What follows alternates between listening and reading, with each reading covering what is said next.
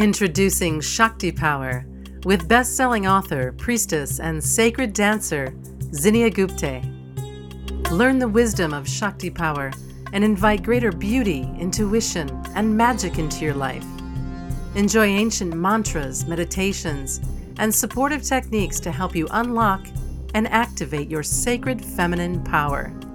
And now, Shakti Power with Zinnia.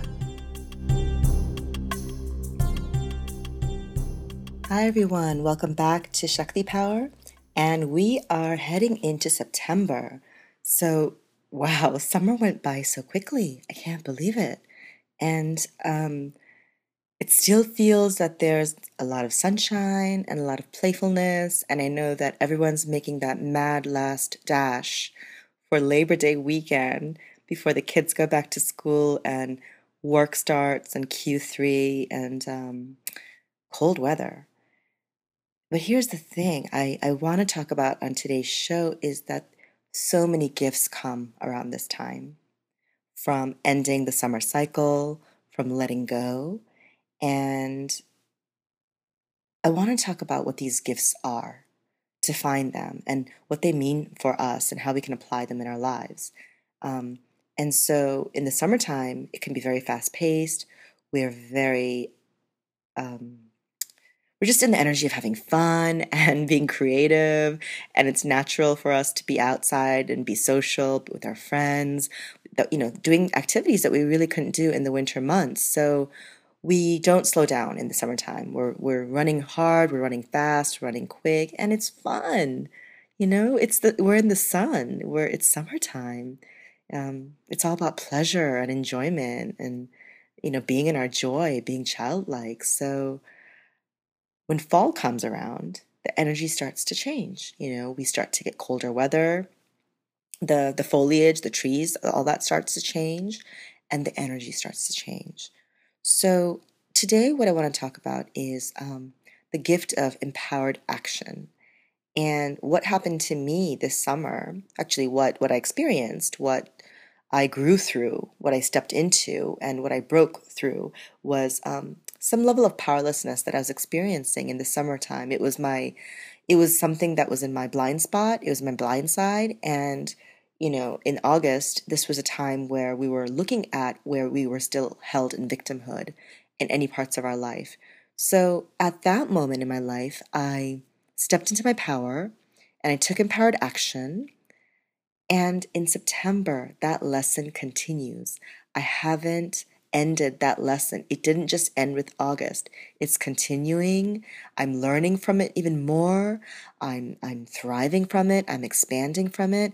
And it's actually blossomed into this beautiful platform around my next book called The Empowerment Codes. So today's gift of empowered action is really from my heart. It's an experience I had that I really want to share with you from a place of raw vulnerability, and I hope it's something that resonates with you. So recently I went through a bullying incident from an employer, and this employer was really enabling the behavior on a constant basis and not taking any accountability, and it affected me greatly.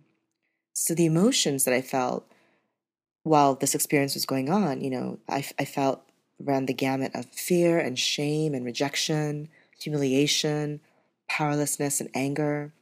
And what bothered me the most was that the bullying was coming from a woman.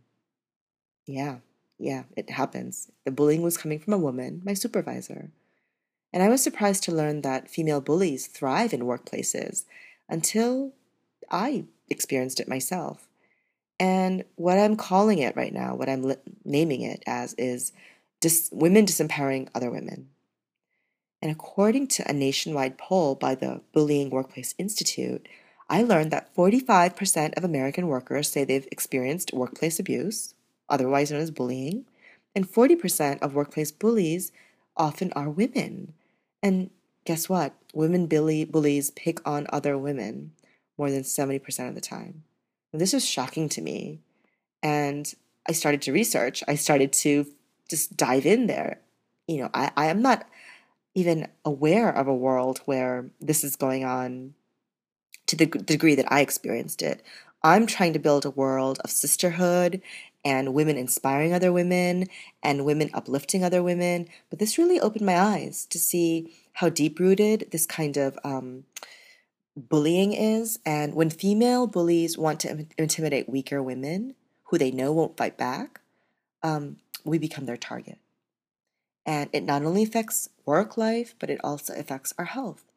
So it's easy to develop headaches. You can lose your appetite. You can have high blood pressure.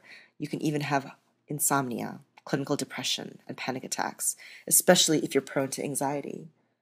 So why do women disempower other women? I really wanted to delve deep on this topic and offer you tools and techniques to arm yourself if this is something that you're facing or a friend is facing. You know, you do have power here, and that's what I'll share with you on today's episode. So back to the question, why do women disempower other women? Because they feel disempowered themselves. They project their disempowerment and shortcomings onto other women, and then they resent themselves for giving away their power away. So to show that they are in control, they resort to bullying tactics. Most bullies are looking for power and control for an assortment of reasons. They want power and feed off their victim's energy, especially when the person doesn't stand up for herself. Also, women are often just less confrontational when attacked. They are threatened by the potential success of others, so they want to stop you before you outshine them or reveal their shortcomings. They have a perfectionist or nitpicky personality combined with superiority about their skills and abilities. And they internalize the need to prove themselves and perform. So they are often stressed out by their own inadequacies, and they're secretly ashamed of them. So I just wanted to share those areas where women come from when they are disempowered, because at the end of the day, we still need to shine a light on compassion and understand why women are coming from this disempowering place so we can step up and help if necessary. But first thing is first, you cannot allow or tolerate any abuse from anyone in your family, in relationships, and in the workplace, okay? So bullies are scary and even shocking, and we tolerate them in the workplace because we don't want to be attacked. We don't want the conflict, obviously, and we don't want to feel discomfort. So we either avoid them at all costs, or we just grit our teeth and we tolerate them. And that's how we stay victims. We are responsible for our own well-being and livelihood. That's our responsibility. You can't hand that over to anyone else. So we cannot be victims. We are the ones who allow bullies to bully. Okay, so it's an epidemic, and I really feel it's time to stop it. First, it's good to understand bullies so we can disarm the situation. So bullies are overcompensating for something they want and do not have. It's human nature to crave safety, belonging, and mattering. Often one of these is exactly what the bully wants. He or she is just trying to get it in a dysfunctional way, in an inappropriate way. So one woman may shut others down and make them feel small and speak condescendingly because inside she doesn't feel worthy of success. Another woman spreads around rumors and gossip because inside she doesn't feel connected to her truth or purpose. What do these women have in common emotionally? They want to matter. They want to feel safe and belong. And once you uncover what a bully wants from you, you can really stand up for yourself, and you can give it to yourself, and you can give it to them. And this is how we empower ourselves, by shifting the situation from tension to empowerment. And I just want to let you all know I've been through this. I've been a woman who craves safety, belonging, and mattering, and I've tried to get it in dysfunctional ways. I've shut other people down. I've made them feel small. I've shut myself down. I've made myself feel small. I've spread rumors, and I've learned from all this. I've grown from it. I've learned my lessons. I want to share that with you because we're all human, okay? This happens to all of us. And here are 10 ways I really feel that bullying can be stopped in its tracks by taking empowered action. So number one, identify how you are enabling it. Where are you giving away your power? For me, I knew I didn't want to feel powerless and cower to my supervisor. I didn't want to give this woman control of my livelihood And equally, I wanted to expose her for her behavior and send a message to the company that I will not tolerate this disempowering behavior. So I spoke up, and I had some courageous conversations.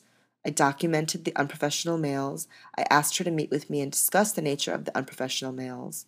When she refused to meet with me, I escalated to her manager and to HR, showing them the paper trail. Finally, I decided that I deserved to work under a better supervisor and that if the behavior did not shift, I would transfer to another project or I would leave the company. So everyone has their limits of what is acceptable and not acceptable, okay? That's step number one. Identify how you are enabling it and where you're giving away your power. Step number two, end the enabling system. So here is when the bully is generally playing the persecutor role, which creates the need for a rescuer to protect the victim. That's called a drama triangle. And this drama triangle keeps us disempowered in a victim cycle, ping-ponging from victim to rescuer to persecutor. At this point, you can choose to be a creator and not a victim by seeing yourself as a person who is worthy of a safe workplace, an appreciative manager, and the means to initiate personal change. When you choose this stance, you literally step into your power and activate your courage. You no longer wreak havoc, and you're no longer feeling weak. You're no longer cowering. And when you come from a place like this, you'll naturally develop confidence to make the right decisions for yourself with self-respect, regardless of the outcome. The bully won't be able to feed off of your victim energy because you are no longer a victim. Number three, stop emotional spinning and get clarity. So here's when you get concrete, actionable steps, and this can work towards improving your situation. So show that you are seeking solutions and not looking to push blame around. You can ask the bully, what outcome do you desire? What is the benefit? How will you measure its success? Set time in the scope. Where, when, and with whom do you want this done? Why is this document or meeting valuable to the client or the team? Why do you want me to do it? I'm happy to do it. I just need to know why so I can measure its success. And then finally, what are the next steps? So here you're really getting out of the emotional spin and you're defining and getting clear on what you can do. Number four, name it. Clearly communicate. State the observable behavior. This is where you describe specific behaviors that must change and examples the bully can understand clearly. Then describe the impact, the damage that these behaviors are doing to yourself. For example, you can say something like, I would like professional emails, or I'm open to your feedback and I would like to schedule bi-weekly sessions. I will improve and progress based on information given to me in real time versus information I have not received for over 2 to 3 months. Another example is when I'm spoken to in that way, condescending or attacked or accusing, I feel humiliated, judged, and demoralized. I am open to your feedback, delivered in a constructive manner. Are you open to discussing that with me? So you can take the higher road. You can keep it professional, and you can document everything in email. Step number five, get a support system. Most women are afraid to confront their bullying bosses and suffer in silence. That's just what ends up happening. So you should now know that you can risk debilitating anxiety when you do this. And it's true. The statistics, the numbers spell it out. An estimated 54 million people say that they have been bullied at work, according to a recent survey by Zogby International. So the workplace is not a place for combat and war. I really, really believe that. It should be a place of trust, cooperation, and collaboration.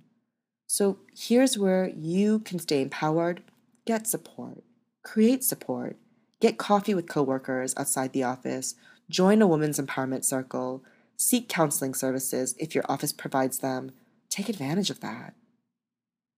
Step number six, know your rights. The other part of this is that your employer is responsible for providing a safe place to work and not perpetuating a hostile work environment, ignoring complaints, and acting negligent. If they do, there are consequences. So your employer is responsible for monitoring the workplace, responding to complaints, and providing a system for registering complaints. I really encourage you to read up on your rights at the Equal the EEOC rights, and you can go to www.eeoc.gov, and you can look up their policies and documents around harassment and anything really that will help to educate you. Step number 7, have a strategy in place. Take the lead and empower yourself. This is also called managing up. So set a time period, 30 to 60 days, where you'll meet weekly for 15 to 30 minutes to track their progress on releasing the challenging behaviors you've identified. Make the plan very specific in terms of what you want to see improve and the outcome you want, whether that's you want to schedule a project postmortem and see improvements on a project level, whether you want email communication improvements, whether you want regularly scheduled feedback delivered in a professional manner. Whatever that is, get really clear on that. And you can meet privately with your HR representative and let them know that you'll be documenting the situation and filing an official complaint if the situation doesn't improve. And if the turnaround doesn't occur, you can state clearly what the consequences will be, meaning a requesting for a transfer, going to another job, looking for other solutions, okay? And this is where step number 8 comes in. Here's when you really need to rev up your courage. Get support from family and friends. You know, talking about the problems eases the burden and lowers the chances of stress-related illness. You have to be self-loving throughout this process and nourish your self-esteem. Talk to someone you trust. See a doctor or a therapist, especially if you're having stress symptoms, stress, sleeplessness, appetite loss, or anxiety, any level of anxiety.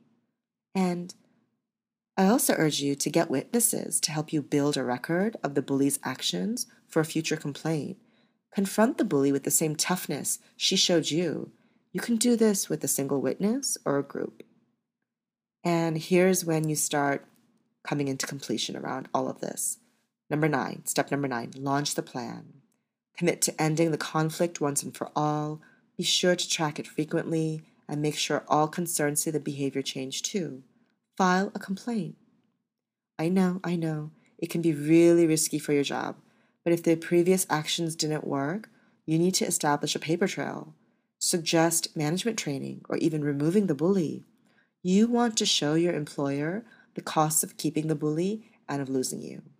And if this is an employer that doesn't care about that, then perhaps it's time for you to, assess if this is the right employer for you.